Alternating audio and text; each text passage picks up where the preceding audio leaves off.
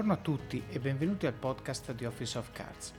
Oggi torno agli Office Extras con un episodio che racchiude alcune domande che ho ricevuto ultimamente. Parlo in particolar modo di come rendere efficienti le riunioni in azienda, che sono spesso demonizzate come un processo che rallenta lo sviluppo, soprattutto nel mondo dello sviluppo di app e di applicazioni web. Parlo anche di applicazioni che mi rendono particolarmente produttivo, di routine e abitudini su come io passi le mie mattine e le mie sere.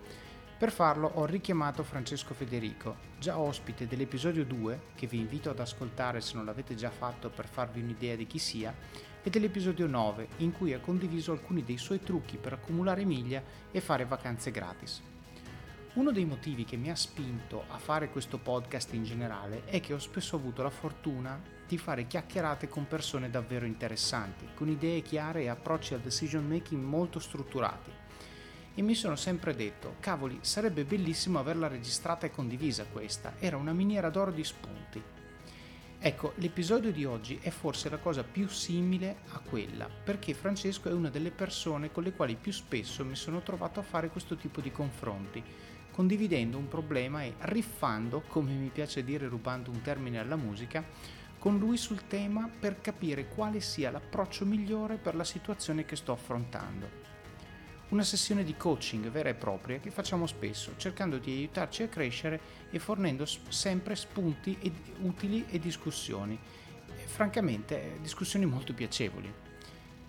Come sempre, vi invito a condividere i link all'episodio e al podcast se vi è piaciuto, a lasciare commenti su Apple Podcast, Spotify o Stitcher, oppure anche su LinkedIn, Facebook, Twitter e Instagram.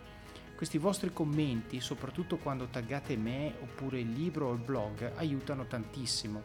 Fanno passare parola e sono l'unico marketing che veramente voglio, quello di chi mi ascolta e trova i contenuti utili al punto da volerli condividere pubblicamente.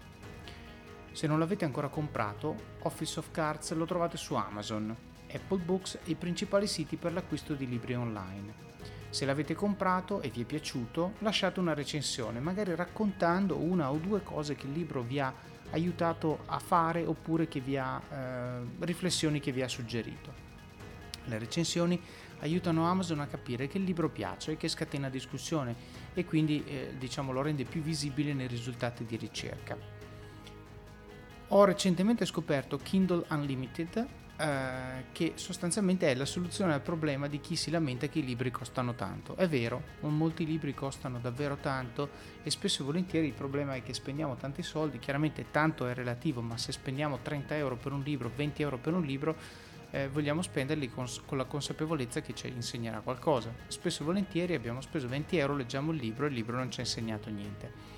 Ecco, la soluzione è Kindle Unlimited, oltre a Blinkist di cui abbiamo già parlato, Kindle Unlimited sostanzialmente è un abbonamento, con 9 euro al mese avete accesso a un catalogo enorme di libri in formato Kindle, fra cui Office of Cards. Il vantaggio è che se un libro non vi piace non dovete leggerlo fino in fondo per sperare di rientrare dell'investimento che avete fatto, potete semplicemente lasciarlo lì e passare al libro successivo. Kindle Unlimited è gratuito per 30 giorni e quindi provarlo non costa niente. Se non avete ancora letto Office of Cards, provate a leggerlo con Kindle Unlimited gratuitamente, anche se io non ci guadagno niente, non importa. E dopodiché anche Kindle Unlimited, come molti dei servizi offerti da Amazon, eh, offre piccola, eh, un piccolo contributo di affiliazione, quindi se volete provare Kindle Unlimited andate nelle show notes di questo episodio troverete un bannerino con un link eh, in fondo alla pagina provatelo così e se vi piace chiaramente abbonatevi eh, come sempre dico io spendere 10 libri al mese per crescere per imparare per comprare un libro è un investimento per il quale dobbiamo trovare lo spazio all'interno del nostro conto economico mensile come sempre, eh, se vi piace il libro, condividete, commentate, parlatene con i vostri amici, fidanzato, fidanzata, capo, team, collaboratori, parenti di ogni genere. Idem per quanto riguarda il podcast.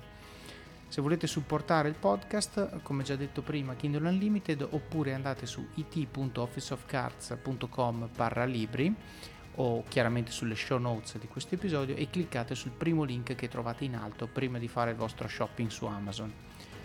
Io su Amazon compro tutto, ieri ad esempio mia moglie ha comprato un orologio da muro per la nostra nuova casa di Roma, io ho comprato uno smart button Philips Hue Eh, Philips Hue, by the way, è una cosa che consiglio per chi eh, chiaramente se la può permettere, queste, queste luci controllabili con il telefono e eh, personalizzabili con colore e intensità sono veramente molto molto belle, fanno un ambiente domestico veramente molto caldo, freddo, eh, diciamo rilassante, ambiente da lettura, potete veramente giocare molto con questi, con questi oggetti. Eh, e poi ho comprato anche un sifone da cucina per fare le creme, le spume e quant'altro, quindi si può veramente comprare, comprare tutto su Amazon. E usate il link riportato nelle show notes per fare il vostro shopping. Cliccate su quel link e vi trovate sulla home page di Amazon e dopodiché comprate quello che dovete comprare, che può essere una delle stupidate che ho comprato io, può essere un libro, può essere eh, una borsa da palestra o quello che volete in questo modo Amazon riconosce a me una piccola commissione, a voi non costa assolutamente nulla e aiutate a supportare il podcast, aiutate, mi aiutate a comprare libri, mi aiutate a comprare equipaggiamento sempre migliore per aumentare la qualità delle registrazioni, a investire magari un pochino in post produzione. Insomma, aiutate il podcast a essere sostanzialmente più eh, di qualità più alta. Seguite Office of Cards sui social e commentate, suggeritemi libri da recensire, persone da intervistare, oppure fate domande, come per esempio eh, diciamo quelle che hanno arricchito questo podcast di spunti con Francesco Federico. Non dimenticatevi di iscrivervi al podcast e al blog, eh, così da ricevere notifiche quando escono i nuovi episodi. Bene, io vi ho detto tutto quello che vi dovevo dire, non mi resta che augurarvi buon ascolto della prima parte di questo episodio di Office Extras in cui con Francesco parliamo di che cosa fare prima e durante una riunione per renderla efficiente. Buon ascolto! Allora, benvenuto Francesco Federico che guardavo stamattina è eh, diciamo, stato l'ospite che eh, rappresenta, il cui episodio rappresenta il secondo episodio più scaricato di Office of Cards, quindi sicuramente un ascoltatore, un, un, un interprete importante di questo podcast che abbiamo già chiamato per la prima volta per un'intervista, la seconda per un podcast speciale eh, sull'ottimizzazione dei viaggi e quest'oggi eh, abbiamo invitato per fare una chiacchierata eh, su come rendere efficiente il tempo che passiamo in ufficio. Benvenuto Francesco. Ciao Davide, ciao a tutti. Allora, Francesco, senti, eh, questo podcast lo facciamo con uno script molto light, nel senso che io e te mm-hmm. spesso e volentieri ci troviamo a fare delle gran chiacchierate o delle gran chattate eh, su eh, sostanzialmente ci diamo dei consigli a vicenda eh, su come essere più efficienti e produttivi in ufficio. Eh, in particolare io c'è una cosa che ci tengo anche a condividere con gli ascoltatori, io dico sempre eh, i mentor si trovano dove meno te l'aspetti e nonostante che eh, Francesco sia più giovane di me, io lo considero un mentor su tantissime cose, musica classica in primis, perché lui è responsabile del fatto che ascolta musica classica, eh, vini, eh, e altre tematiche, fra le quali la produttività in ufficio. Quindi quello che pensavo di fare oggi è una chiacchierata a ruota quasi libera, eh, discutendo eh, innanzitutto un post che ho trovato su Twitter, che sostanzialmente c'è cioè questo, questo eh, questa persona che scrive questo post che, che poi condivideremo nelle show notes che, che, definisce una sorta di decalogo su come rendere i meeting efficienti, che è una cosa che mi è stata chiesta anche dagli ascoltatori. Dopodiché ho pensato di aggiungere anche alcune riflessioni su delle app no? eh, che, che, ci rendono particolarmente produttivi in ufficio e su come le utilizziamo, quindi quali sono quelle che usi di più tu, quali sono quelle che uso di più io, e poi dei consigli generali sulla, sulla produttività personale, quindi per esempio eh, le routine del mattino piuttosto che app o siti che utilizziamo per fare cose che secondo te e secondo me ci rendono più produttivi, più efficienti nel fare quello che facciamo. Quindi, se sei d'accordo, Francesco, io partirei con la, con la parte sui meeting e su come renderli più, più efficienti. Certo. Bene, allora, questo, questo, Twitter, non so come si chiama un, uno che scrive su Twitter, eh, non è un influencer, è un boh, non lo so, quello che è, sostanzialmente scrive, fa tre tweet. Il primo che dice cosa fare prima delle riunioni, il secondo cosa fare durante e il terzo che cosa fare dopo. Quindi adesso mm-hmm. io prendo il suo decalogo, lo leggo e insieme lo commentiamo. Allora, cosa fare prima? La prima cosa che lui dice è fare riunioni solo se realmente necessario. E questo effettivamente, voglio dire, difficilmente discutere sull'utilità eh, nella misura in cui la gente prende decisioni eh, deliberate su eh, creare o meno una riunione. Qual è il problema? Il problema sono le riunioni ricorrenti, secondo me. Tante volte che cosa succede? Succede che io metto un one-to-one ogni settimana e poi magari succede che una settimana non mi serve, però ce l'ho in calendario, il tempo è lì e allora vado avanti e faccio, e faccio questa riunione, piuttosto che le riunioni di stato avanzamento lavori, dove magari coordino tutta una serie di, di persone e quindi si definisce una cadenza, ogni settimana ci vediamo per discutere questa cosa e sostanzialmente la riunione rimane in agenda e poiché in agenda la si fa, no? quindi c'è un approccio sostanzialmente dove io sono la, l'agente, io sono il decisore che mette l'oggetto in agenda e poi divento la vittima di quella decisione perché non la metto mai in discussione.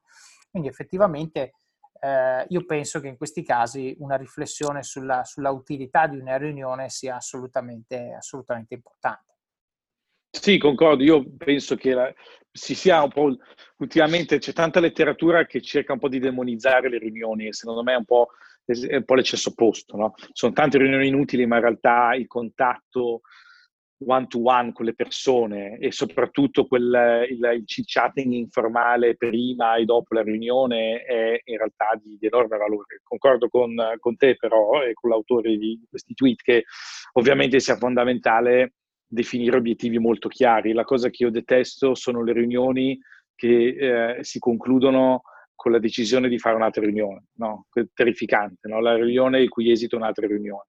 E questo di solito è il risultato di eh, una, un'inadeguata preparazione del, del, meeting stesso, quindi avere sicuramente un'agenda chiara, degli obiettivi molto chiari e eh, in, coinvolgere solamente persone che nel meeting parleranno. Altra cosa secondo me importante sono evitare meeting dove si invitano persone che, che non dicono una parola per tutta la durata del meeting eh, anche lì evidentemente quella persona non, non, era, non era, necessaria.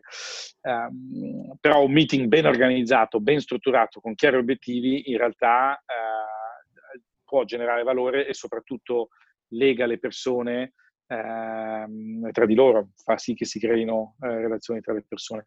Una cosa che anche si è sviluppata secondo me in tempi recenti, che io trovo, guardo spesso un po' con, eh, con, con un po' di, eh, non dico diffidenza, ma insomma con stupore sono questo concetto di stand-up meetings o in generale tutti questi eh, stratagemmi per cercare di forzare una durata della riunione a tutti i costi, eh, che secondo me è controproducente, perché certo. in realtà eh, la riunione deve durare il giusto tempo e concordo, deve essere concisa, deve essere produttiva, quindi da questo punto di vista, ad esempio, evitare che eh, si troppo, che si divaghi troppo all'inizio della riunione, però ad esempio quando si parla di stand-up meeting, no, dove si forzano le persone a stare tutte in piedi perché così la riunione durerà di meno, ehm, secondo me è più uno stratagemma quasi a voler imporre una sofferenza fisica sui partecipanti eh, e costringerli a fare un meeting eh, veloce piuttosto che in modo disciplinato imporsi eh, obiettivi chiari. Secondo me se qui alla fine della fiera ed è un tema che so che ricorre molto nei tuoi podcast,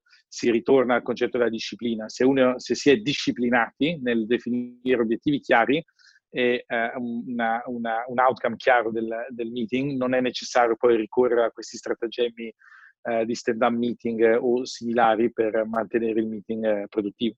Certo, ma hai toccato un sacco di temi, adesso ritorno un attimino su, su quello che hai detto, anche perché hai toccato anche i, i due punti successivi che, che, sicuramente, che secondo me tra l'altro andrebbero messi insieme.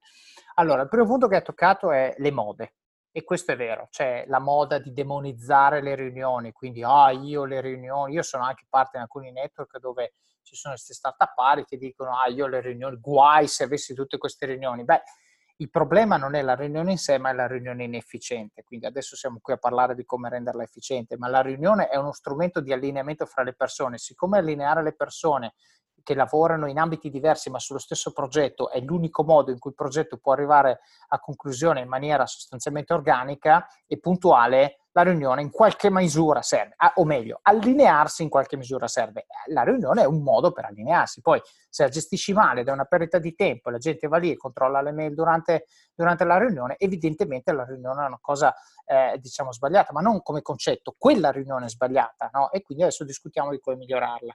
Altra moda di cui tu hai parlato è quella dello stand-up meeting, quindi anche lì stiamo cercando di risolvere un problema, il problema della riunione che è troppo lunga. Quindi cosa faccio? La faccio fare in piedi, così siccome la gente è scomoda tende a fare aggiornamenti più veloci. Ma è una soluzione, in alcuni casi va benissimo, per esempio per gli sviluppatori dove sostanzialmente scrivono tanto codice, ma la cosa che quel codice fa, e quindi l'update giornaliero barra bigiornaliero, è sicuramente un update che a descriverlo in parole ci metti 10 secondi, ecco che lo stand-up meeting può essere uno strumento utile. Se però forse lo stand-up meeting in un contesto dove c'è uno che parla per mezz'ora e un altro che magari non parla, eh, allora diventa inefficiente. Ma allora torniamo a un concetto che probabilmente quando è stato concepito è stato concepito in maniera valida, poi nelle sue declinazioni, soprattutto nella voglia della gente di seguire le mode, perché qualcuno in un libro ha scritto che lo stand-up meeting è fighissimo, poi si è applicato all'ambito sbagliato o nel modo sbagliato, non funziona.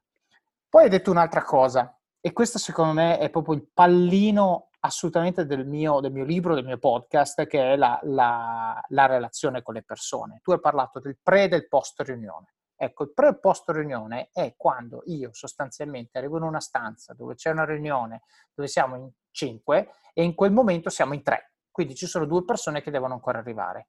In quel momento io ho la possibilità di fare bonding, di legare con, eh, con le persone che ci sono. Quindi sostanzialmente, per quanto che stiamo parlando di inefficienza della riunione, perché se qualcuno è in ritardo chiaramente vuol dire che stiamo tutti perdendo tempo, però io posso far diventare utile quel tempo cercando un contatto umano con le persone in quella riunione, che se sono in quella riunione con me vuol dire che sono persone che in qualche misura hanno a che fare con me nel day to day.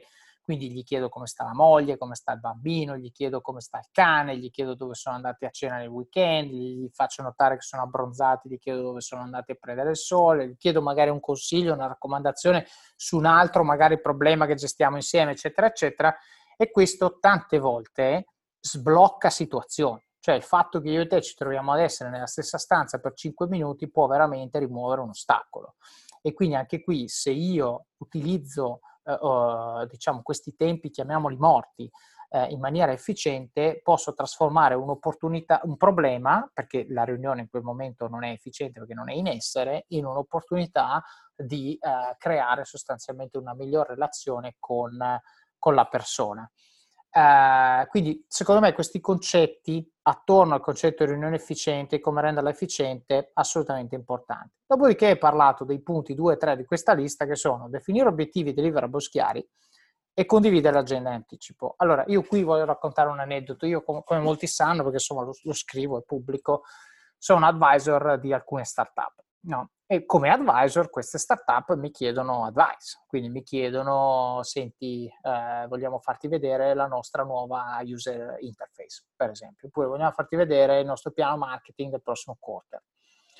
E io quello che dico loro è, ragazzi, il mio datore di lavoro è a conoscenza del fatto che io eh, vi supporto e quindi se vi devo dedicare due ore, vi dedico due ore, nessun problema, nella misura in cui le prendiamo in orari non esattamente eh, diciamo al centro della mia giornata lavorativa. Però gli ho detto, se voi volete che in due ore io riesca ad aggiungere valore, dovete mandarmi un pre-read, un documento in anticipo che descrive esattamente il problema che mi volete sottoporre e me lo dovete mandare con almeno 48 ore di preavviso, in maniera tale che io quel documento abbia il tempo di riguardarlo. Me lo dovete mandare in un formato dove io possa commentare, quindi non mandatemi un doc, un Excel, un PowerPoint, mi mandate un Google Doc, un Google Slide o un Office 365 dove io posso semplicemente toccare la cosa che non mi torna e quando dico toccare, anche questo è molto importante, io come te Francesco viaggiamo molto, quando dico toccare intendo dire toccare col ditino perché spesso e volentieri queste cose le riguardo a letto sull'iPad. Quindi è fondamentale che il documento sia pensato perché uno ci possa commentare sopra, scribacchiare. Io ricordo tra l'altro che ti avevo mandato un org chart una volta, tu me l'hai rimandato con dei segnetti verdi fatti con la penna su un aereo. Quindi questo, questo è fondamentale, no? eh, quindi che sia commentabile e dove il commento può essere poi consultato in un'ottica di thread, quindi finché non viene smarcato rimane lì, rimane aperto, eccetera, eccetera. Eh, e questa è quindi la prima parte, pre-read, e i deliverables, quindi la chiarezza su quali sono le domande alle quali volete una risposta da parte mia. Quindi gli oggetti che volete avere da me alla fine della call. Il che ci mette nella posizione, alla fine della call, di riprendere la lista delle domande e se manca qualcosa le smarchiamo. negli ultimi dieci minuti, perché altrimenti cosa succede? Succede che magari abbiamo dieci domande e dopo due ore di call ne abbiamo smarcate due. Cosa succederà in quel caso? Che inevitabilmente, come hai detto tu, ci sarà la riunione che chiama la riunione, dobbiamo vederci ancora. E questo per me è inefficiente perché io così non lo posso fare. L'effetto collaterale di questa mia disciplina, come, come hai definito tu, nel gestire le startup che io supporto, ha ricevuto i seguenti commenti da questi qua delle startup. Davide, il modo in cui tu ci imponi di gestire le riunioni è diventato il modo in cui gestiamo le riunioni internamente. No, ora io non ho inventato niente di nuovo perché voglio dire, qui sto seguendo sostanzialmente una cosa che ho letto eh, essere l'approccio di Amazon, no? che fa questi famosi documenti di sei pagine e poi eh, per quanto riguarda i tool, quindi Google Docs, Google Slide, eccetera, è una cosa che ho imparato molto di recente in Booking. In Booking è tutto così, no? ti mando il Google Doc, eh, il pre-read il giorno prima, se poi tu hai delle domande le metti lì e quando poi siamo nella riunione mettiamo il Google Doc sullo schermo e vediamo le domande di tutti. Se io ho avuto il tempo di rispondere alle domande, le metto già a schermo, così già abbiamo fatto delle micro interazioni puntuali prima di incontrarci, il che diminuirà il rischio che la riunione poi non, non tocchi tutti i punti. Se invece non ho avuto tempo, li affrontiamo direttamente nella, nella call e, o, nella, o, nella, riunione, perché poi qui parliamo di riunioni, ma può essere tranquillamente anche una call, e smarcare poi i punti e allinearci su quali sono gli action item. Investi in azioni ETF con Scalable Capital. Crea piani di accumulo Analizza il tuo portafoglio, ricevi interessi e molto altro. Tutto via app o via web. Scegli Scalable per i tuoi investimenti. Quindi secondo me sulla parte di definizione obiettivi, deliverables chiari e poi qui lo considera separato, ma condividere l'agenda in anticipo secondo me è parte di avere obiettivi e deliverables chiari, quindi l'agenda sarà che parleremo di queste cose, alla fine dovremmo aver fatto questo Forse con agenda qui intende chiarire che se ci sono più punti quanto tempo dedicheremo a ciascuno, magari, quindi per poi dire se in 20 minuti non abbiamo fatto queste tre cose eh, abbiamo un problema, allora ci sarà magari un timekeeper che eh, si assicura che così sia. Però sostanzialmente questo, questo è mio, mio, la mia somma di questi due punti e su, sui punti che hai toccato, che hai toccato anche tu. Cosa dici? Mm-hmm.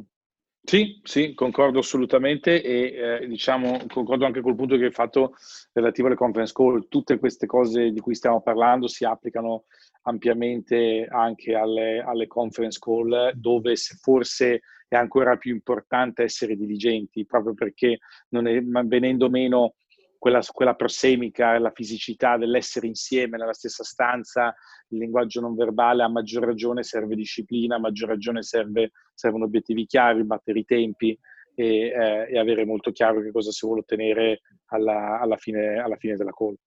Certo, certo. Beh, assolutamente direi allineati su questo. L'ultimo punto che mette eh, questo, questo, questo, post è tenere il meeting corto e rilevante per tutti i partecipanti. Anche qui l'abbiamo un po' detto prima, però esplicitiamolo. Invitare gente che ha qualcosa da dire. Se uno non ha niente da dire, probabilmente non doveva essere in questo meeting.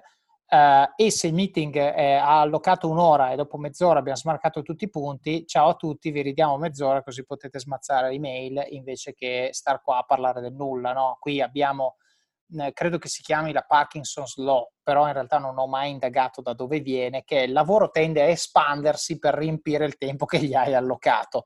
No, le riunioni stesso discorso. Quindi il concetto è se tu hai, secondo me è naturale, no? se tu hai chiarezza su quali sono i deliverables e man mano che li spunti, poi hai finito la lista, li hai spuntati tutti, basta, ciao a tutti, e allora a quel punto torniamo nel caso precedente, magari la riunione si, si, interrompe, quindi un po' di gente se ne va, magari alcuni rimangono nella stanza e allora abbiamo magari occasione di eh, fare networking, costruire relazioni, eccetera, eccetera. Peraltro, e qui non voglio spoilerare il post riunione, ma se quanta più disciplina io metto in questa fase pre di definizione obiettivi deliverables e agenda, quanto più facile e, e senza sforzo sarà la parte post eh, no? dove noi terremo traccia del progresso fatto eh, a valle della riunione di chi deve fare cosa, ma non mm. voglio anticipare il punto. Va bene, direi che, non so, manca qualcosa secondo te o il pre-riunione Direi abbiamo... pre, chiaro. Chiaro. Poi ci viene in mente sempre il suggerimento che ha dato Andrea Scavolini nel suo podcast che dice se volete fare riunioni dove vengono prese decisioni in tempi brevi mettetela venerdì pomeriggio. Questa mi sembra, mi sembra tattica, devo dire, non l'ho Molto ancora saggio. provata. Però è così, che la gente poi vuole andare a casa, quindi, oh raga, se prendiamo la decisione andiamo a casa. Boh. E allora in quel caso probabilmente funziona. Magari se qualche ascoltatore la prova e poi ci racconta com'è andata, sicuramente vale. Bene, passiamo al durante. Quindi l'abbiamo fissata, abbiamo invitato solo gente necessaria, abbiamo mandato il pre-read in un formato, ripeto, eh, commentabile abbiamo definito obiettivi, deliverables, chi deve contribuire in che misura già lo sa, lo sa prima, eh, abbiamo condiviso l'agenda e eh, siamo pronti a partecipare a questa riunione o call. Allora, il punto 1 sembra banale, ma è arrivare in orario. Questo effettivamente è un punto fondamentale nella misura in cui vogliamo rendere la riunione efficiente. Ora, ci siamo detti prima che se uno non arriva in orario diventa un'opportunità per fare networking, ma non, non è un alibi per dire ok, sono arrivato in ritardo così potevate fare networking. Secondo me arrivare in orario è vabbè, un segno di rispetto, quindi chiaramente dovrebbe, dovrebbe essere il mantra. Nel momento in cui uno proprio non ce la fa, io dico sempre manda una mail a tutti, quindi io quello che faccio quando mi capita, purtroppo mi capita, è prendo l'invitation, faccio reply to all, dico ragazzi sono in ritardo, cominciate pure. Eh, almeno lo sanno, perché se no stanno lì per dieci minuti a guardarsi in faccia dicendosi ma dov'è Davide, ma chissà dov'è Davide, eccetera, eccetera. E la cosa importante è quanto prima sei consapevole del fatto che sarai in ritardo, tanto prima manda la mail perché eh, non, non, mandarla nel minuto in cui comincia la riunione, ma magari mandala l'ora prima. Se già sai che, che sarai lungo, mandala, mandala prima.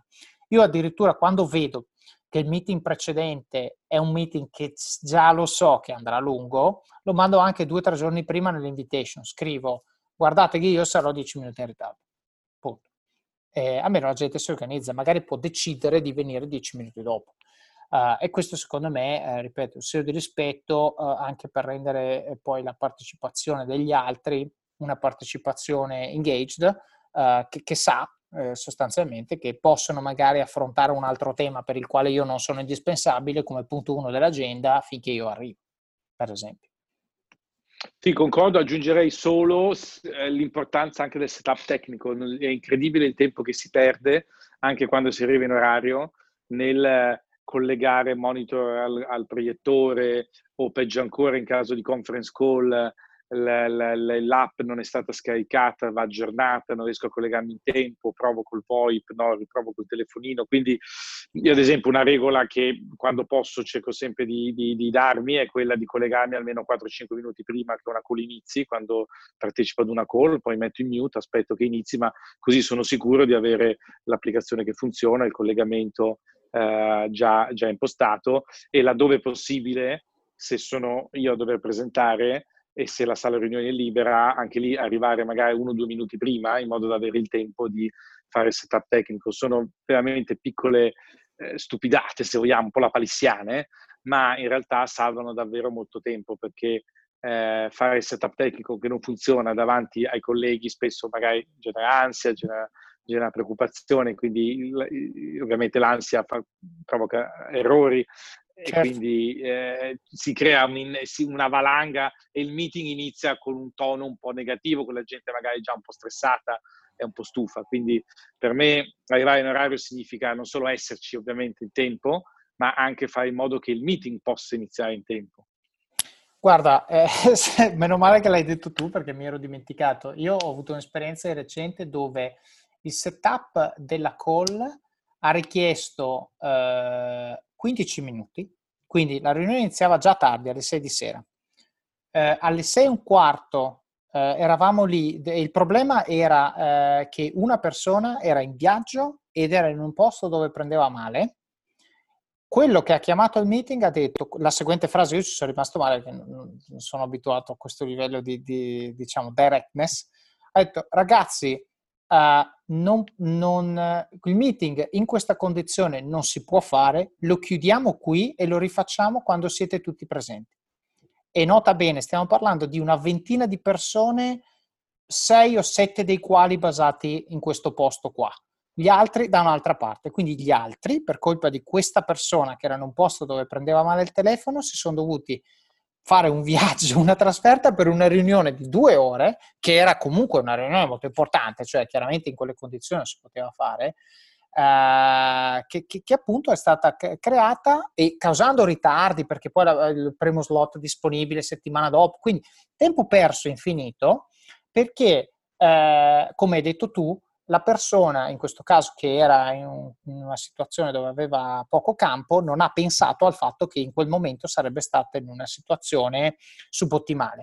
Quindi Secondo me il punto fondamentale è però in questo caso il seguente, io tra le altre cose disciplina è uno, relazione è l'altro, il terzo è ownership, eh, dico sempre, se sei il meeting organizer, it's on you, no? Sta a te far sì che tutto lato tecnico vada liscio e con lato tecnico secondo me in, in, implica quello che hai detto tu, quindi eh, apro il bridge telefonico, mi assicuro che il codice di login sia nell'invito, che se uno chiama da un altro paese abbia il numero di country per fare la telefonata locale, eccetera, eccetera, eccetera. Quindi tutto settato.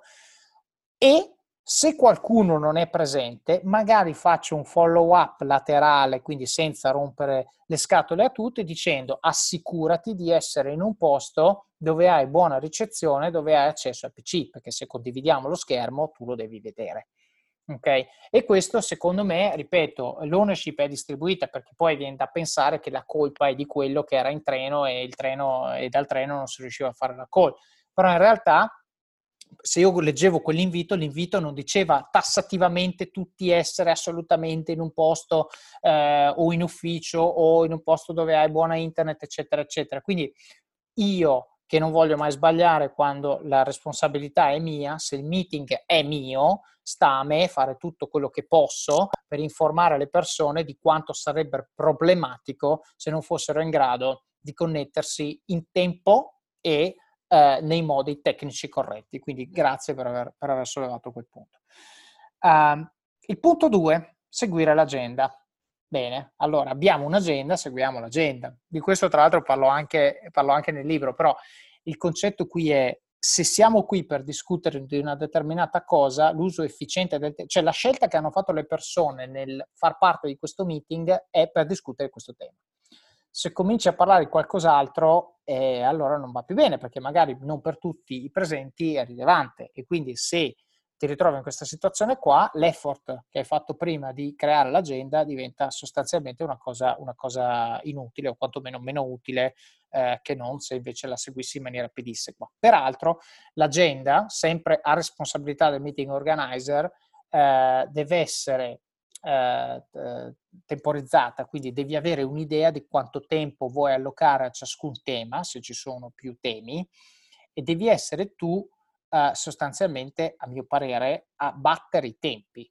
Nel senso che se tu sei quello che ha detto a tutti che l'obiettivo di questa riunione è uscire con XYZ punti smarcati, se dopo un'ora di riunione, su una riunione di un'ora, hai smarcato solo X, la colpa è tua perché sostanzialmente A, o non hai pianificato bene, cioè fisicamente non era possibile discutere X, Y e Z in questa riunione, oppure B, hai permesso che questi si inalberassero su punti triviali parlando di X e poi Y e Z non se ne è parlato. Quindi, secondo me, eh, quando diciamo agenda, intendiamo dire i punti di discussione, il tempo allocato e seguire, il verbo seguire in questo caso significa seguire e far seguire l'agenda. Quindi tu, organizzatore della riunione, devi sostanzialmente assumerti la responsabilità con frasi tipo ragazzi, l'agenda dice che dobbiamo affrontare questi tre punti, siamo mezz'ora dentro il meeting e siamo ancora a metà del punto 1. Ok? Cosa facciamo? Cambiamo lo scope o passiamo al punto 2? E lì devi essere tu, in base all'importanza che tu sai, perché la riunione l'hai organizzata tu, a prendere una decisione. Ok? Poi un'altra frase che io uso spesso, quando mancano 10 minuti alla fine dell'agenda, alla fine della riunione, dico ragazzi, stiamo per arrivare alla fine della riunione, abbiamo toccato tutti i punti che volevate toccare? Quando la riunione non l'ho chiamata io, lo chiedo perché se mi rendo conto che siamo, che c'è un deck di 20 slide e dopo un'ora e dopo 50 minuti siamo a 8, mi viene da dire che le 12 non le vedremo. Ok, bene, mi è successo stamattina, eh, non, non più là di stamattina. Ho detto, ragazzi, eh, siccome io eh, fra tre minuti ho finito, che, che, altri punti vi servo, ok? Su, su, quali altri temi vi serve la mia opinione, perché se non me li mettete davanti e continuate a rifare su punti che sono autoevidenti, non arriviamo da nessuna parte. Quindi secondo me il punto di seguire l'agenda è, è un po' questo. Sì, concordo e aggiungerei una nota anche su un stare attenti a evitare le divagazioni, che anche qui secondo me è una cosa molto culturale, nella mia esperienza avendo lavorato con persone di vari paesi, eh, ci sono, diciamo, culture tendono a essere più disciplinate, più orientate alla conversazione di lavoro, altre che invece quasi c'è il rituale all'inizio e alla fine della riunione eh, di magari fare qualche divagazione. Il mio suggerimento è cercare al, quanto se proprio necessario, perché non siamo robot, eh, anzi parte dell'essere efficace consiste anche nel, nel sapersi adattare alla cultura, al contesto in cui la riunione si svolge, almeno però cercare di dividere in modo chiaro il momento in cui eh, si divaga, si parla d'altro, eh, idealmente o all'inizio o alla fine, dal momento in cui invece si affrontano uno per uno i punti dell'agenda, perché invece ovviamente mescolandoli è inutile dire che si perde completamente la bussola e la concentrazione di tutti i partecipanti. Certo, ma secondo me molto si può ridurre, eh, secondo me, alla, alla, alla preparazione, cioè, come sempre, come tutto nella vita, no? Se lo prepari bene e diciamo, non ti limiti a scrivere l'agenda, ma fai proprio un pensiero attivo dicendo, ma parlare di questo punto, quanto tempo porterà via, considerando che nella stanza ci sono queste quattro persone di cui so che due sono logorroiche, per esempio. No? E quindi questo fa sì che quando la persona si inalbera, tu lo stoppi subito, dici, guarda, l'abbiamo capito, move on, ok? Anche a costo di essere, eh, non dico maleducati, perché maleducati mai, però di essere molto diretti. Poi magari a parte io gli do feedback a quella persona, dico guarda scusami, però avevamo un'agenda, avevamo discusso determinati punti, stavi inalberandoti su una cosa che non era rilevante, mi dispiace se, se ti è sembrato che l'approccio sia stato troppo diretto, però chiaramente siamo qui per portare a casa questi tre punti, se fossimo andati per la tua tangente non li avremmo portati a casa. No? E questo secondo me eh, è assolutamente un modo sano di coltivare relazioni e anche dare feedback, perché se questo si inabra con te, si inabra con tutti e quello che si inabra tipicamente non è, eh, diciamo, non è un asset da sfruttare il fatto di essere particolarmente prolisso nella descrizione di determinate cose che magari non sono rilevanti per... anzi in realtà spesso vedi il body language della stanza quando c'è quello che prende il microfono che eh, diciamo comincia a sproloquiare che, che, la gente comincia a prendere in mano il telefono, controllare le mail eccetera eccetera perché sai che finirà fra 5 minuti avendo detto nulla. Ecco in questo caso qui tu owner eh, della riunione devi essere eh, assolutamente sotto, devi averla sotto controllo, dire guarda, eh, ok, lo affrontiamo alla fine, lo affrontiamo nella prossima riunione, point taken, ne parliamo one to one, scegli tu che cosa dire, ma non permettere a nessuno di portare la discussione fuori dall'agenda se tu non sei d'accordo. Perché va benissimo cambiare agenda se tu, che sei quello che è responsabile di, di sostanzialmente eh, raggiungere gli obiettivi, decidi che il tema che viene messo sul tavolo è più rilevante dei temi che avevi messo tu in agenda, che ci sta, vuol dire che non avevi certo. fatto una preparazione estremamente puntuale, però va bene uguale, poi lì devi, devi improvvisare. Eh, I due punti successivi secondo me li sbarchiamo abbastanza in fretta. Eh, punto 3 partecipano tutti, quindi ovviamente anche qui, in base al fatto che tu sei l'owner della riunione, sta a te decidere di invitare persone che hanno motivo di essere lì e se hanno motivo di essere lì a far sì che partecipino. Io personalmente come tecnica in questo caso uso uh, quello che in inglese, non so in italiano come si chiama, in inglese si chiama cold calling, quindi se io vedo uh, che uno è lì ma non partecipa, uh, vuoi anche per il punto successivo che è no multitasking, adesso lo, lo spoilerò un attimino, però magari lì che si fa gli affari suoi, io finisco il mio pensiero e dico, cosa ne pensi Matteo? Eh, e lì arriva. Perché ovviamente, cioè, eh, allora, non voglio fare il bastardo, però l'obiettivo è generare un livello di tensione minima che fa sì che tu, almeno col retrocranio, stai ascoltando quello che stiamo dicendo, perché altrimenti a fine riunione ti dico, senti, ma se ti, se ti devi fare gli affari tuoi, fai anche che non venire. No? E, anche lì bisogna essere trasparenti, cioè far capire che io voglio nella stanza, se la riunione è mia, gente che vuole essere lì. Se non vuoi essere lì, fine, non venire. Però non venire lì e guardare le mail, perché se vieni lì e guardi le mail, gli altri si sentono autorizzati a farlo e quindi sostanzialmente mi stai facendo il disturbatore il Gabriele Paolini della riunione, no?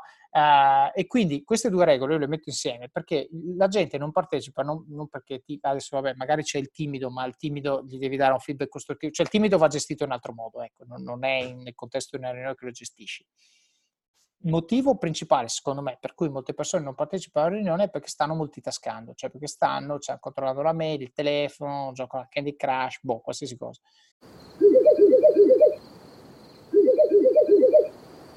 La libertà ti sta chiamando. Sono arrivati gli incentivi Jeep. Oggi sei libero di scegliere Jeep Avenger, il suburbano più compatto di sempre, in versione elettrica, ibrida e benzina, tutte alla stessa rata. Gli incentivi Jeep ti aspettano. Corri in concessionaria, ora. Info su jeepofficial.it. Pronto? Ecco, quindi è fondamentale, secondo me, creare degli strumenti degli approcci che fanno sì che le persone stiano attente. No? Per far sì che stiano attente, secondo me ogni tanto io uso due tecniche. La prima, io sto in piedi quando presento io, così, così posso muovermi e quindi quando vedo che uno cazzeggia viro, gravito verso quella direzione per, per appunto mettere una tensione passiva, oppure faccio cold calling, quindi vado lì e dico cosa ne pensi Matteo, cosa ne pensi Maria, cosa ne pensi Giovanni, perché è sostanzialmente eh, finalizzato, e poi glielo dico a fine riunione, dico guarda non volevo chiamarti on the spot, però evidentemente ho bisogno che se tu sei lì partecipi. No, e difficilmente la gente ti dice no, hai torto, ok? Perché se no eh, la discussione non va da nessuna parte. Quindi io questi due punti li smarcherei così, non so se hai qualcosa da aggiungere anche, anche su questi temi. No, concordo completamente, aggiungerei solo che è di nuovo sul punto della ownership è responsabilità spesso dell'organizzatore assicurarsi che sta invitando persone che hanno, eh, che hanno, un ruolo in quella riunione. A me a volte capita di partecipare a riunioni in cui non ho niente da dire semplicemente perché non dovevo neanche essere in quella riunione eh, in prima istanza. Certo. Quindi certamente è vero quello che dici tu, ma di nuovo al punto della ownership chi chiama la riunione deve eh, chiedersi se davvero serve, perché spesso molte persone vengono invitate magari per dovere, perché sono sempre state invitate, perché hanno partecipato alla riunione precedente, ma secondo me, soprattutto nelle riunioni ricorrenti, occorre sempre pensare eh, serve davvero di nuovo questo, questo pubblico, questo, questo, gruppo di persone, sì. o magari posso ridurlo.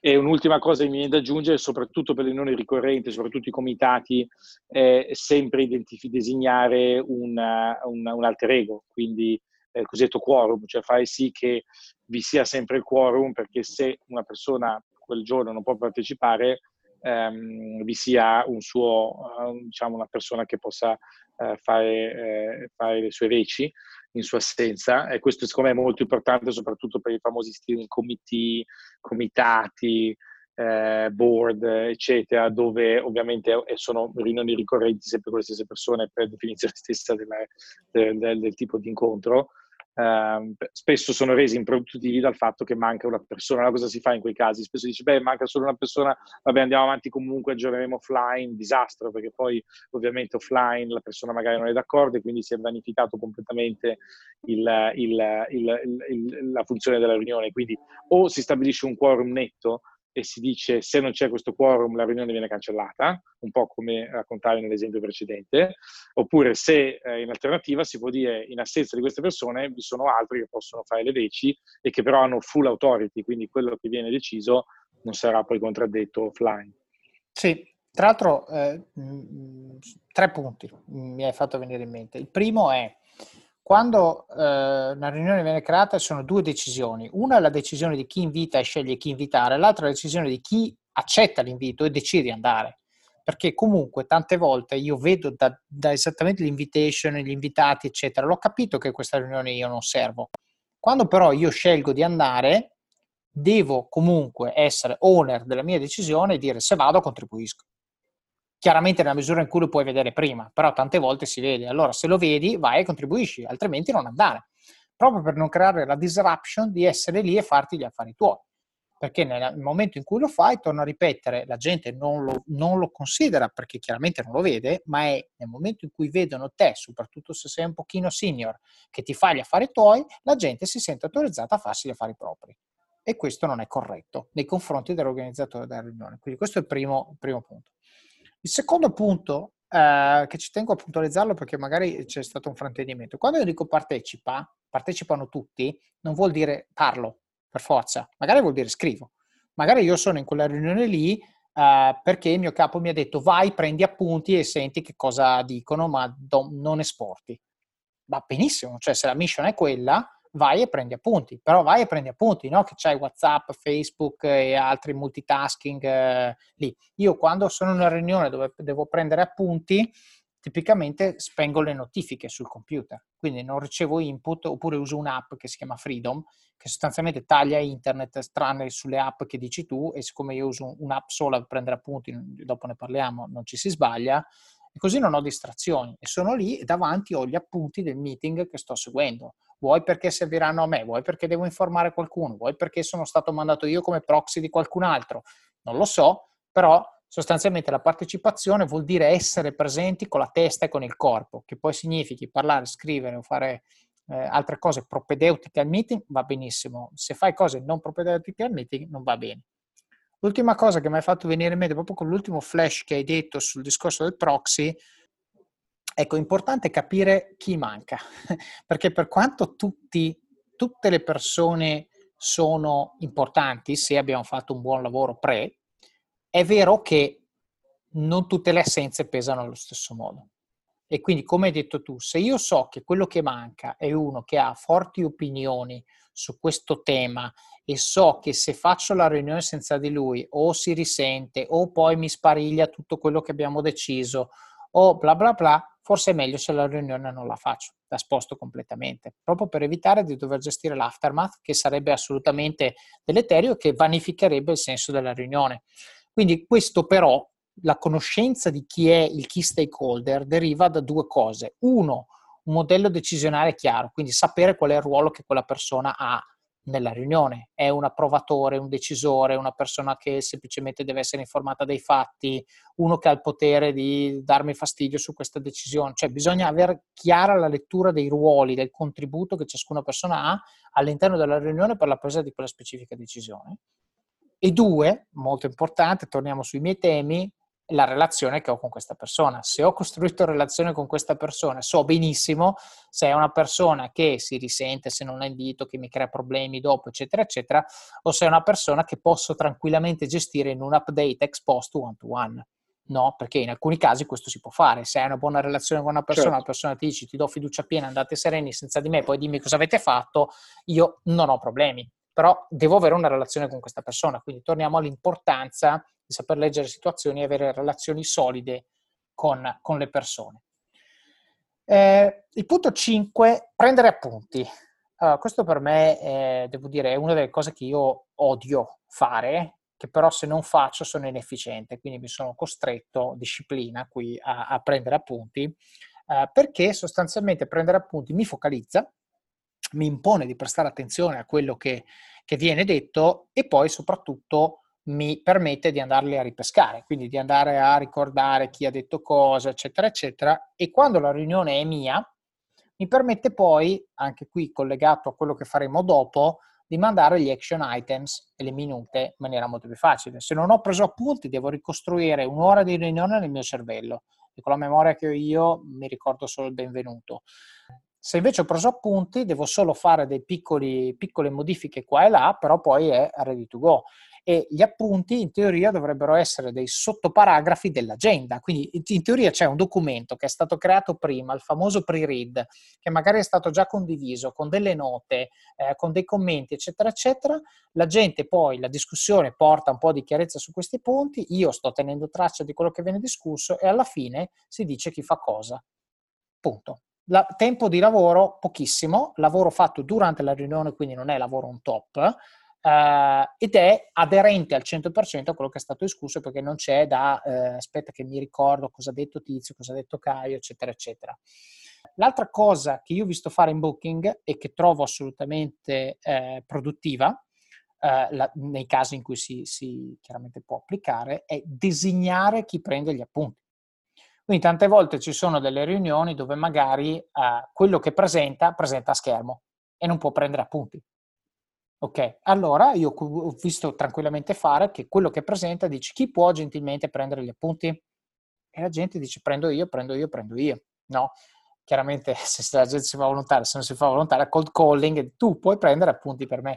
Uh, ho visto anche gente portarsi, uh, soprattutto molto senior, persone molto senior, portarsi magari il chief of staff che prende appunti oppure anche persone molto junior, magari hai il ragazzo di talento che vuole crescere, che in quella riunione non dovrebbe partecipare perché non è a suo livello, però gli dici, senti, vieni, così senti come vedi dinamiche e tutto, senti di cosa parliamo, prendi appunti, che poi useremo come base per mandare le minutes. Ecco, questo è un modo molto, molto intelligente per essere presenti con la mente e con il corpo all'interno di una riunione e per non perdersi alcun pezzo. Okay? Quindi assolutamente prendere appunti per se stessi laddove possibile, laddove non presenti, prendere appunti, eh, diciamo, dedicare, delegare qualcuno per farlo quando manca, quando non c'è nessuno che istituzionalmente dovrebbe farlo. E giusto per chiudere su questo punto, io dico che in questa call che stiamo facendo io e te, Francesco, la call la sto facendo con il computer, sullo schermo del computer ho le note che ci eravamo discussi, ma le note che sto prendendo le sto prendendo sull'iPad qua di fianco, proprio perché il mio computer in questo momento può, l'unica cosa che ha su internet è questa call, per evitare che la mail mi distraga, il messaggino, la cosa, e iPad e iPhone sono in modalità non disturbo. Quindi, e, e io quando entro in riunione faccio così.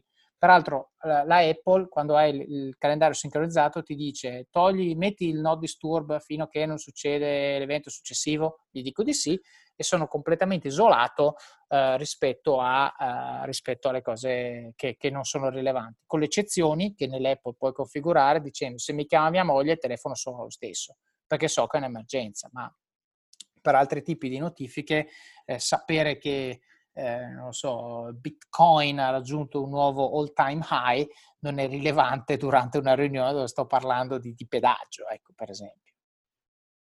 Certo. Concordo e devo dire che secondo me hai coperto tutti i punti legati a questo e sei molto più diligente di me. Io confesso di essere più, più pigro da questo punto di vista. Eh, ma sai perché è un meccanismo di autodifesa, cioè parte dalla self-awareness. Io ho una memoria che fa schifo. Io veramente non riesco a ricordare le cose, o meglio, ho una memoria che è estremamente buona su alcune cose, ma non buona su altre, ma è random. Cioè non è che posso dire quelle cose me le ricordo, quelle cose no. Non lo so, alcune cose si stampano e altre no. E quindi spesso e volentieri mi trovo veramente a far fatica a ricordare eh, questa cosa. E quello che ho, ho visto nella mia carriera, eh, adesso è da un po' che non capita, forse perché prendo appunti, ma è che quelli che l'hanno capito lo usavano contro di me. Cioè dicevano, ah no, ma quel meeting là di un mese fa abbiamo discusso sta roba. Io, oh, magari sì, mi sembra convinto quando lo dice, quindi dico, sarà vero. In realtà non era vero. Allora dico no, devo, devo, creare un meccanismo di autodifesa, ma la cosa che ci tengo a dire, soprattutto a chi ci ascolta, è che io ad oggi detesto prendere appunti. Quindi che non, che, che non, venga interpretato quello che ho appena detto negli ultimi 5 minuti come ah ma tanto lui piace, gli viene bene, zero, zero assoluto, l'ho anche scritto nel libro, zero assoluto. Io odio prendere appunti e odio ancora di più andarli a rileggere. Ok? Però ho creato una serie di sistemi nella mia vita, e magari dopo ne parliamo col discorso delle app, per essere sicuro di uh, riuscire a colmare questo gap. Se poi qualche ascoltatore ha in mente qualche altro suggerimento e vuole condividere come fa lui a non dimenticare le cose e mi impone di prendere meno appunti, grazie, perfetto, ascolto. Ma diversamente io ho trovato questa cosa che funziona dove prendo appunti e mi sono dedicato due slot durante la giornata, uno all'inizio della giornata, uno alla fine della giornata, sono in agenda, sono slot da 15 minuti dove io riguardo gli appunti. Ok, ci avevo scritto riguardare gli appunti. Quindi io vado lì alle, alle 9 della mattina, prima dell'inizio della giornata lavorativa e alle, alle 6 di sera, prima che inizi diciamo lo slow down, no? che poi magari non finisce alle 6, ma finisce dopo, però riguarda gli appunti. Quindi io riguardo, ah sì, oggi abbiamo fatto questo, questo, questo e quest'altro. E questa cosa, devo dire, mi aiuta molto. Uh, dopodiché ci sono uh, sostanzialmente tre punti che secondo me possiamo affrontare in blocco, perché comunque riguardano sempre la stessa cosa. Il primo è moderare il mood se non è positivo e capita, ma questo in realtà secondo me è molto più ampio, riguarda il fatto che l'owner della riunione è responsabile di far sì che ci sia il clima necessario per raggiungere gli obiettivi e chiaramente mood negativo non è il miglior contesto per prendere una decisione solida. Quindi secondo me riguarda quel punto, eh, il punto di ownership del mood è collegato al punto di eh, raggiungere l'obiettivo che ci eravamo prefissati. Il punto 7 lasciare tempo alle obiezioni. Ovviamente noi vogliamo che se qualcuno ha qualcosa da dire parli e anche qui il cold calling secondo me aiuta, quindi il fatto di dire eh, se c'è uno che è stato zitto per tutta la riunione, però vedete che ha seguito, eh, in questo caso non è per, per, far sì che stia attento, ma è per dire, senti eh, Francesco, tu sei d'accordo con questa cosa o ci vedi qualche criticità? Che ha il doppio effetto positivo. Uno, che se aveva qualcosa da dire gli diamo proprio il palco e lo dice. Due, l'effetto relazionale che stiamo quasi facendogli capire che chiediamo la sua approvazione per prendere questa decisione, cioè quasi come se senza la sua benedizione non andassimo avanti. E questa è una tecnica eh, assolutamente fondamentale per costruire relazione. No? Perché nel momento in cui ti chiedo un'opinione, addirittura che se mi dici no, mi fermo a fare quello che sto facendo, eh, ti viene, ti senti adulato un pochino e questo è un buon modo per cementare, per cementare le relazioni. E l'ultimo punto di questa microlista, poi ti lascio commentare, è far contribuire tutti alla decisione. Uh, e se una decisione è presa, comunicarlo in modo chiaro. Allora, io li scorporo perché questo l'ho messo nel punto 8, però secondo me far contribuire tutti alla decisione ha un commento e il commento è se la decisione è una decisione di tutti, tutti si adopereranno al 150% delle loro capacità per fare quello che deve essere fatto a valle di questa decisione, perché la sentiranno loro. Quindi non è una decisione mia che sono il certo. capo, ma è una decisione del team.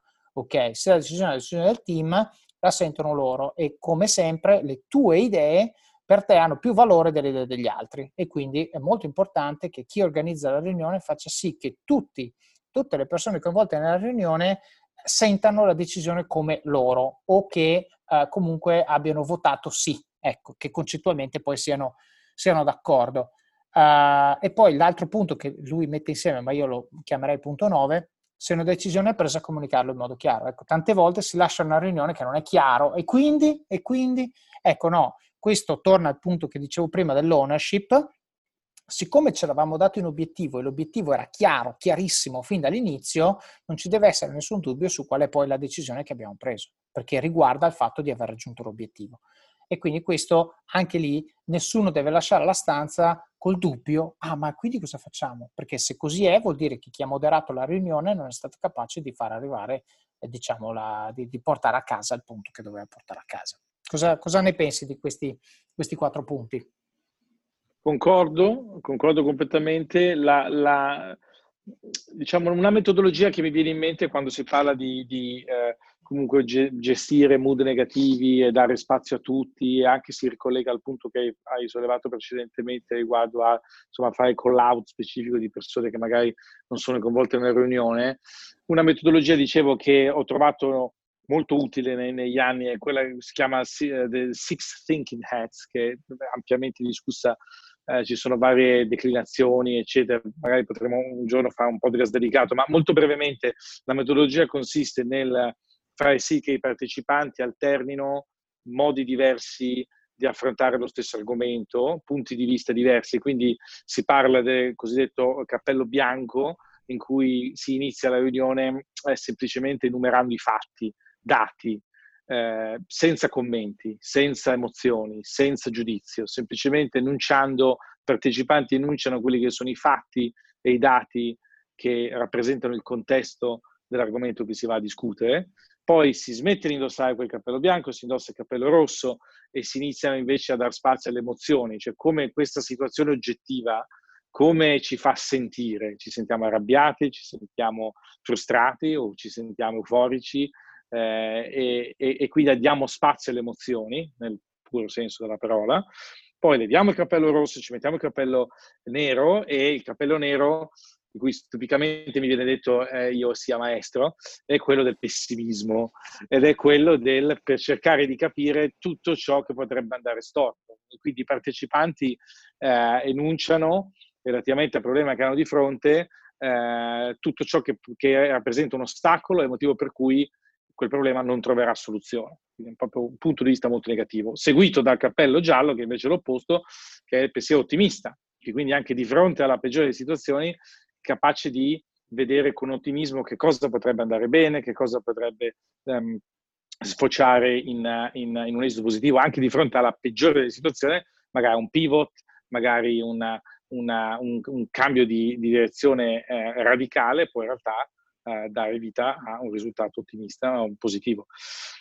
E poi abbiamo gli ultimi due cappelli, quello che quindi vanno verso, quindi se vogliamo questi primi quattro cappelli sono più preparatori, sono più proprio per definire il contesto, scaricare le emozioni e definire tutte le cose che sono negative tutte le cose che potrebbero essere positive riguardo alla situazione.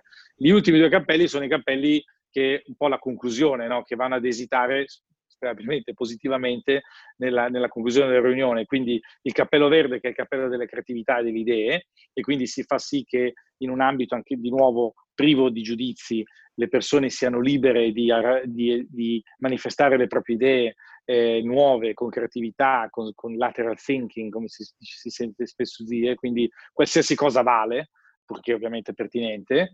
Eh, e infine il cappello blu che riporta tutti alla big picture. Tipicamente si suggerisce questo cappello blu che de- definire una persona che lo tenga sempre per tutta la durata dell'esercizio della riunione, perché il cappello blu è la persona che si occupa di mantenere tutti ancorati alla big picture, mantenere tutti ancorati al problema, perché è ovvio che soprattutto quando si sta parlando di emozioni, che magari si tende a divagare, no? di nuovo sul mio punto precedente, si tende a divagare, magari si va oltre quello che è il problema da discutere in quella riunione e si, ci si metta magari a, a, a parlare di altre cose. Chi, ha, chi indossa il cappello blu ha il compito di fare sì che tutti, nel susseguirsi dei vari cappelli che indossano, comunque ragionino e discutano ancorati a quello che è il problema del giorno, quello problema della riunione da risolvere. E trovo che questo sia un framework molto carino perché alla fine attraverso queste diverse fasi della discussione è molto difficile che eh, qualcuno sia lasciato fuori, no? È un modo anche molto inclusivo di far sì che sul tuo punto facevi i timidi in generale, gli introversi, io penso che noi viviamo in un mondo, soprattutto quello dell'azienda, un mondo fatto per, per gli estroversi, no? l'introverso fa sempre fatica a, a essere, a, ad avere la stessa visibilità. Queste, tip, queste metodologie aiutano non solo a rendere la riunione più strutturata e, e, e, efficace, ma anche a dar voce alle persone che magari per, per attitudine, per carattere, tendono magari a essere un po' più, un po più escluse. E, e, quindi sì, questi sono i my two cents sul, sul tema della, del, del cosa fare durante. Secondo me è molto interessante, mi porta alla mente un episodio di un podcast che ho ascoltato, era sicuramente di Tim Ferris, ma scusate, non ricordo chi era l'intervistato. E sostanzialmente questo intervistato aveva fatto, che in America si fa, aveva partecipato alla squadra di dibattito, no? a scuola ci sono queste cose, la squadra di dibattito. La squadra di dibattito funziona così e ci sono anche i campionati nazionali. Il, il, il, punto è molto semplice, ti viene dato un tema e tu devi argomentare a favore e o contro e, ed è, la cosa è totalmente random. Quindi supponiamo che ti diano il tema, non so, la caccia e poi tu magari sei contro e ti viene fuori che devi argomentare a favore perché la caccia è una cosa buona, per esempio. No? Quindi, e sono argomenti tipicamente di attualità, quindi per definizione controversi. No? La guerra, in, adesso di recente c'è l'attacco in Iran, sei d'accordo, non sei d'accordo, eccetera, eccetera. E, allora, il fatto che ti venga assegnata la posizione in maniera completamente casuale è spettacolare, perché ti forza a prendere una posizione che potenzialmente è completamente antitetica rispetto a quella che hai tu nel caso in cui tu ne abbia una. Nel caso in cui tu non ce l'hai, devi fare ricerche per cercare di sviluppare una posizione, perché prendere una posizione antitetica alla nostra è più facile che non, non sapere niente del problema, perché basta dire il contrario di quello che pensi, nel caso uno sei informato, sai perché non sei d'accordo con questa particolare cosa e dirai eh, quest'altra cosa. E l'episodio che mi viene in mente di questo, di, con, con Tim Ferris è che c'era un torneo di dibattito, quindi funziona così, ci sono due scuole magari e ci sono tre per ciascuna scuola e ciascuno dei tre va su, fa il suo, poi gli altri tre va su, fa il suo e poi c'è una giuria che giudica eh, chi è stato più convincente. Eh, la cosa che, che, faceva sorridere dell'aneddoto che raccontava l'intervistato è che la persona che è andata prima di lui, il suo compagno di squadra, ha cominciato ad argomentare come un pazzo su un tema, eh, argomentando il contrario di quello che doveva, doveva, dire. Cioè lui doveva essere, per esempio, a favore, stava argomentando contro. E sostanzialmente il, eh, diciamo, l'intervistato di Tim Ferris ha detto che lui ha cominciato nel, nell'audience a fare gesti di guarda che stai sbagliando, eccetera, eccetera, E quando la persona che aveva quasi finito il tempo a disposizione si è accorto che aveva argomentato tutto l'opposto, ha detto e questo è quello che vi dirà la controparte che dirà che questa cosa è assolutamente giusta, ma in realtà per i, per motivi che, per il contrario dei motivi che avevo detto è assolutamente sbagliato, no? quindi ha cercato di parare il colpo semplicemente con, con una negativa, no? negando quello che era stato detto in quel momento. Seco- cioè, a me, a parte l'aneddoto che, che, che in sé può avere senso o no, ma la cosa che mi ha fatto riflettere è eh, il processo mentale di forzarsi a mettersi nei panni dell'opposto. No, che è una cosa che io ho trovato strautile non tanto nelle riunioni quanto nella vita di tutti i giorni, nelle negoziazioni. Ogni volta che nego- devo negoziare qualcosa, io cerco sempre di mettermi nei panni dall'altra parte. Chi e che, co- che cosa vuole la persona che c'è di là? Eh, le percezioni, per esempio, anche quando gestisci un team, che cosa vogliono, qual è il suo punto di vista, come cerca di eh, affrontare il problema questa persona, eccetera, eccetera, perché, eh, come, come dici tu, quando io metto cappelli diversi, sviluppo la capacità di vedere un problema a 360 gradi.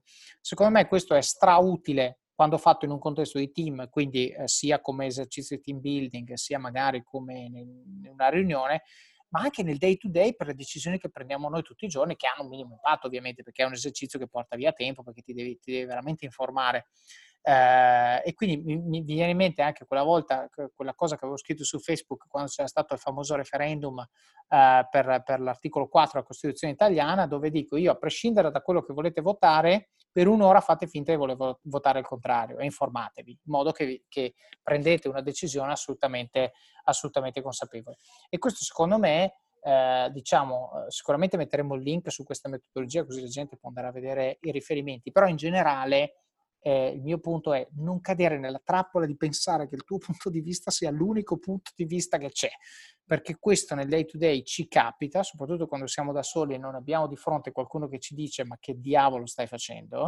Uh, invece dobbiamo sempre metterci nella condizione di dire uh, e se la vedessi da un altro punto di vista? Tipo due cose che io faccio molto spesso sono la prima, uh, prendo i miei mentor, quindi Francesco più altri due, che sono due persone abbastanza, tre persone abbastanza diverse fra di loro, e dico, persone che conosco bene però, e dico, eh, lui cosa farebbe? Ed è, ed è, un esercizio stupidissimo che però spersonalizza completamente l'approccio, perché cerco di vedere il problema dagli occhi di un'altra persona. Quindi quando non ho la possibilità di chiamare direttamente questa persona e dire, senti, qua la situazione è questa, cosa, cosa dici? Mi, mi, metto io e dico, ma lui come si comporterebbe? E questo mi aiuta veramente tante volte a vedere il problema da un altro punto di vista. Un'altra cosa che invece io sono cappello giallo, non cappello nero, quindi io sono che per me tutto funziona sempre, ehm, mi faccio la domanda antitetica e dico, dopo una presentazione di 55 minuti dove tutti mi hanno detto i motivi per cui quello che stiamo facendo è la cosa più giusta del mondo, io faccio una domanda molto semplice ed è che cosa potrebbe andare storto? Mm. Cioè, faccio, mi fermo per un attimo e dico se c'è qualcosa che deve andare storto, cos'è? Quindi forzo la discussione sul binario su cui non siamo stati fino adesso. E lì spesso e volentieri si apre il vaso di Pandora. Quindi con questo io eh, sostanzialmente, e grazie per aver tirato fuori questo punto, perché secondo me si applica molto anche al decision making quotidiano, non solo nel contesto di una riunione, non solo in contesti di gruppo, ma proprio cercare di forzare la propria mente a vedere un problema da un punto di vista diverso da quello che ci viene naturale. Perché se facciamo così prenderemo sempre una decisione migliore di quella che prenderemo guardando il punto di vista solo da un, da un angolo perché è una decisione più consapevole. E perché ho avuto, è come se avessi due o tre persone e, e il potere di due o tre persone che decidono è sempre meglio del potere di una sola e quindi secondo me questo eh, diciamo, è un tool che, che, sono contento di poter condividere con, con gli ascoltatori.